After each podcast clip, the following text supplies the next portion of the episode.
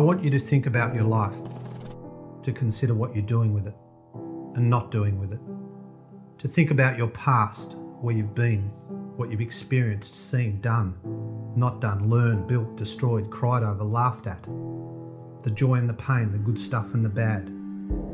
For better or worse, you can't change it. And for you, it means whatever you think it means because on planet You, the past only has the power, influence, and control that you give it. Things are just things, but you are the meaning giver, the reality creator. You exist and operate in a physical space, but where you do most of your living is in that non physical space called your mind, the cerebral hard drive that exists between your ears, your data processing center, the internal place where external events, experiences, and moments in time are filtered, interpreted, given meaning, and turned into stories.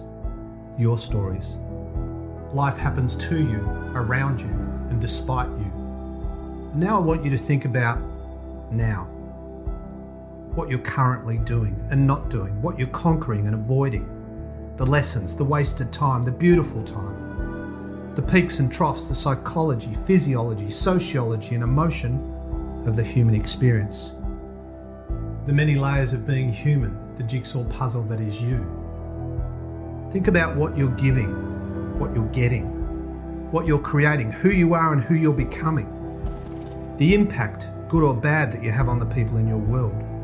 Your willingness to learn and unlearn, to be humble, to listen, to see the world through the eyes of another, to consider what your life is about, what you're about, to think about what you might do and achieve if you were to face your fears, exploit your potential, create your own opportunities, and step into the fullness of your power and possibilities.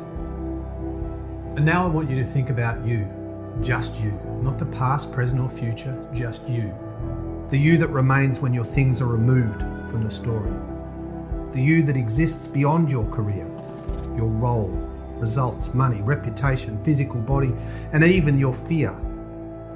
I want you to consider the possibility that you may have been programmed to live someone else's beliefs, to align with someone else's thinking, adopt someone else's truth as your own, to comply, to fit in, to doubt yourself, to live someone else's expectations, values, and dreams, to be anyone but you.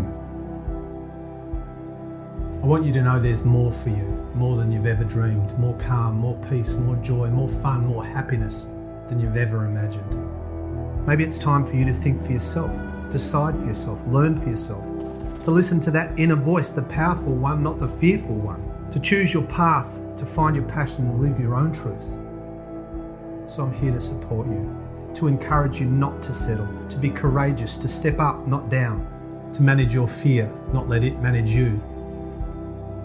I'm here to say that you're good enough even when you don't feel it, that you don't need the approval of others. It's just another fear based lie.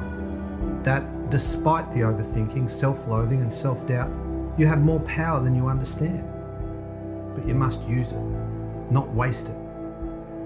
As a conscious and sometimes enlightened being hurtling through space and time on a giant revolving rock in a biological spacesuit that we call the human body, your potential is vast, but your time and energy are not infinite. So do the work. I'm not here to tell you that bad things don't happen to good people. We all know they do. Or that life's always fair. Sometimes it's a bitch, but life is life. Good, bad, messy, amazing, hard, easy, terrifying, beautiful. And in the middle of that life is you, the author of your own story.